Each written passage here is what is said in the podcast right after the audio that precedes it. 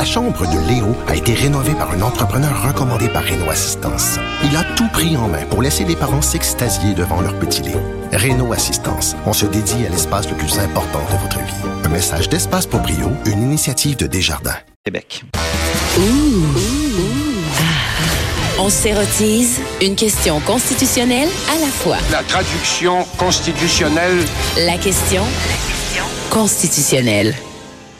Avec Patrick Taillon aujourd'hui, professeur de droit à l'Université Laval. Bonjour Patrick. Bonjour Antoine. Euh, Patrick, je vais commencer par te faire écouter un extrait d'archives de François Legault en 2015 euh, qui réclamait déjà euh, le changement au mode de scrutin.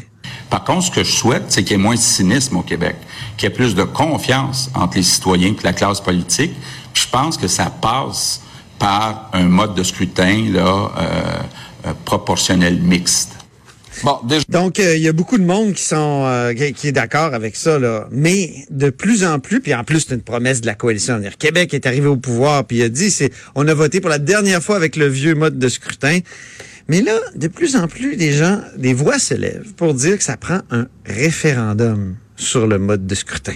Et c'est l'aspect constitutionnalico-politique que tu vas aborder aujourd'hui, Patrick. Oui, tout à fait, parce que au fond, le, la question du référendum est en train de rallier à la fois les opposants, les sceptiques, puis les personnes un peu indifférentes à la réforme. Puis on voit des gens qui sont qui ont pas l'habitude d'être en accord ensemble, tout à coup euh, se, rallier, s'unir autour de la promesse d'un référendum. Je pense par exemple à Joseph Facal dans les pages du journal ou Mathieu Bock-Côté qui euh, disent au fond la même chose que euh, d'autres éditorialistes d'un grand quotidien montréalais. Je pense François Cardinal. François Cardinal, Paul ah toutes ces voix-là sont unanimes sur la question du référendum. Alors moi, ce que je voudrais aujourd'hui, c'est, c'est pas nécessairement regarder si c'est opportun, nécessaire de faire un référendum, mais je voudrais regarder les obstacles politiques et juridiques qui sont associés à ça. Il y a des problèmes qui viennent avec ah, ça. C'est un sujet qui t'a toujours intéressé, les référendums. Juste une petite parenthèse, parce que tu t'es penché sur le fameux 50 plus 1 oui, dans tes études. J'ai, j'ai fait une thèse sur le sujet, publiée aux éditions Dalloz en 2012, euh, disponible dans un dans tous les bons libraires, mais surtout les libraires français, puisque l'éditeur est parisien. Mais bon, premier problème avec le référendum, euh, la question du tabou. Hein. Au Québec, le référendum est très associé, intimement associé à la question de l'avenir politique et constitutionnel du Québec. Et au fond, la CAQ, son ADN, c'est de sortir de l'obsession référendaire. Il y aurait quelque chose d'ironique, de paradoxal à ce que euh, un gouvernement de la CAQ qui prétend avoir d'autres priorités officiellement soit le premier à rompre avec ce tabou référendaire. Est-ce qu'au Québec, on est prêt à organiser un référendum sur autre chose que la souveraineté? C'est un premier problème, disons, politique qui est sur la route. Veux-tu qu'on l'illustre, ce ce tabou référendaire? On a un petit extrait du 5 octobre 2016. François Legault tous les candidats, incluant M. Lisée, veulent préparer un référendum. Donc, euh, moi, je pense que les Québécois actuellement là veulent de bonne foi qu'on négocie avec le gouvernement fédéral, veulent qu'on travaille sur l'économie, qu'on travaille sur l'éducation, veulent pas qu'on travaille à préparer un référendum, ni pour 2018, ni pour 2022. Donc, ça changera rien selon Ça ne changera pas euh, grand-chose, là. Euh, bon on voit que c'est ça le tabou référendaire. On veut pas travailler un référendum, non seulement sur la souveraineté, mais il serait paradoxal d'en organiser sur d'autres sujets. Ben, en tout cas, je comprends que le sujet est différent, mais ça va être un, obstacle sur la route. Deuxième problème, et là, euh, c'est une hypothèse qui circule, mais plusieurs voix se, disent en coulisses que euh, la loi sur les consultations populaires au Québec est rendue euh, non fonctionnelle. Elle est rendue euh, l'adoption d'une nouvelle loi ou d'une modernisation de cette loi sur les consultations populaires serait nécessaire. Pourquoi? Ben pour deux choses. Premièrement, un des scénarios qui circule, ce serait de faire le référendum sur le mode scrutin en même temps que la prochaine élection. Or, en l'état actuel de la loi sur les consultations populaires, ça c'est pas possible. Donc, ça demanderait un amendement législatif. Mais surtout, surtout, euh, lors des dernières réformes apportées par les libéraux et par le Parti québécois aux euh, règles de financement des partis politiques, on a pris une drôle d'habitude. Euh, par exemple, Jean-Marc Fournier, avec son projet de loi 118 en 2010, a modifié quatre lois, dont la loi électorale, mais pas la loi sur les consultations. Ah, ça, c'est intéressant. Et puis, quelques années plus tard, Bernard Drinville, son projet de loi numéro 2, a modifié deux lois pour réduire le, le financement des partis politiques comme de gêné 1000 à, 2 à 200 dollars. D'aller modifier la loi sur le référendum Mais- pour pas avoir l'air d'avoir l'intention peut-être d'en faire un. Oui, c'est difficile de savoir les raisons pour lesquelles on, on l'a pas fait, mais on peut soupçonner que dans le contexte d'un gouvernement minoritaire souverainiste, on voulait pas attirer l'attention là-dessus. Et ça, ça rompt avec une pratique qui existait dans les années 90. Par exemple, Guy Chevrette, projet de loi 450, avait introduit une réforme. Il avait modifié toutes les lois, harmonisé. En 98, on se préparait pour le troisième. là. C'est possible. C'est Ouais. possible. Donc, on voit le contexte qui a changé.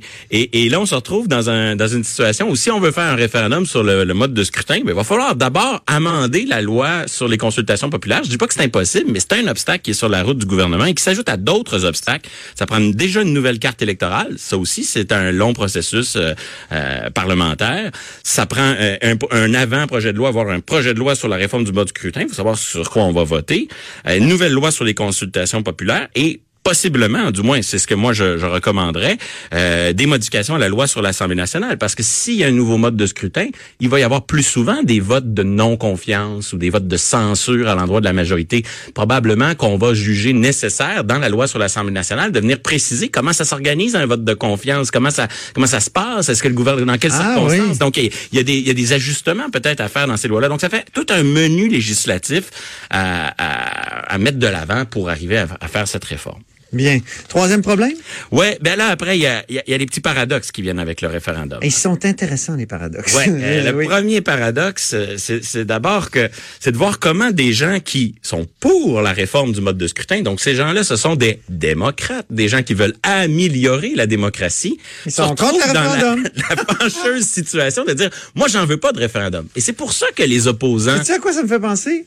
Les pro-vie qui sont pour la peine de mort. il y, a, il y a quelque chose qui relève de ça. Et, et c'est pas pour rien que les opposants à la réforme du mode de scrutin ou les sceptiques vont se rallier derrière la promesse du référendum. Ça leur donne le beau rôle. Tout à coup, c'est eux les démocrates. Donc, il y a vraiment un paradoxe autour de cette idée comment d'améliorer une meilleure représentativité par le mode de scrutin, mais s'opposer à la participation. C'est un, paradoxe qui est pas facile à résoudre. Deuxième paradoxe, euh, c'est le déséquilibre des forces qui est inhérent au référendum. Hein. C'est Ouais. plus compliqué d'aller chercher une majorité de 50% plus 1 qu'une majorité relative dans une élection, ça va de soi.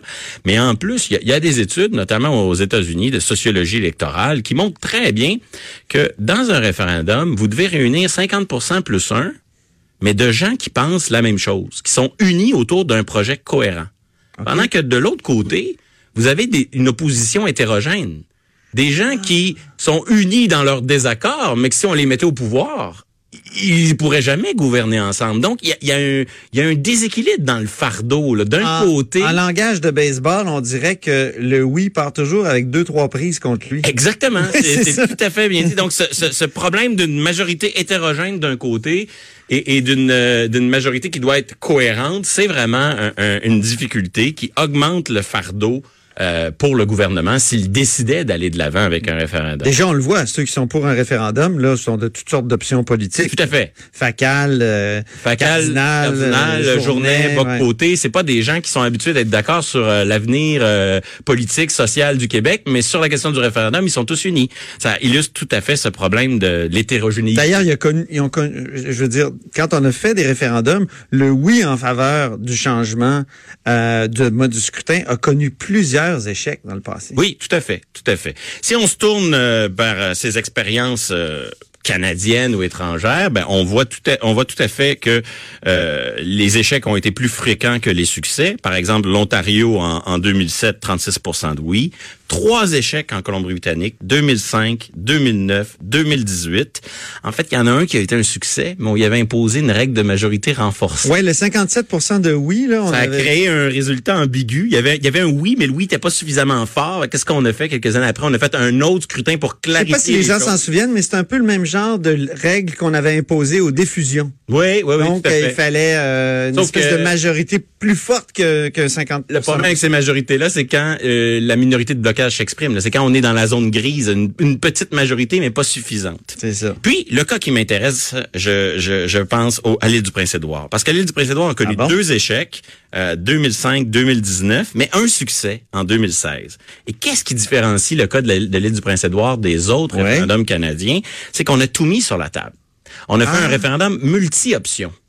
On n'a pas mis le projet versus le statu quo. On a mis le mode de scrutin euh, qui est associé au statu quo euh, et une série d'options en termes de réforme. Et par un scrutin préférentiel, les gens ont inscrit leur préférence entre toutes ces options. Je crois qu'il y en avait cinq. Et au quatrième tour de scrutin, si Ouais. je puis dire, ben la, réforme l'a remporté. Ah, la réforme l'a remporté, OK. Donc, peut-être deux solutions en terminant pour le gouvernement s'il tient absolument à aller dans la voie du référendum. D'abord, s'y prendre à l'avance pour modifier toutes les lois euh, nécessaires. Deuxièmement, peut-être songer à ce référendum à choix multiples. Et enfin, peut-être songer à un référendum a, po- a posteriori, qui interviendrait après quelques expériences. Ah oui, après. Laissons les gens connaître un nouveau mode de scrutin et au bout d'une dizaine d'années, invitons-les à ratifier ou non ce changement qu'ils Ça, auront expérimenté. Bon, ben, euh, merci beaucoup, Patrick Taillon, professeur de droit à l'Université Laval, pour cet exposé brillant. Merci à toute l'équipe aussi, Joanie Henry à la mise en onde, Alexandre Moranville et Véronique Morin à la recherche et Sophie Durocher suit avec On n'est pas obligé d'être d'accord. Alors, je vous dis à demain.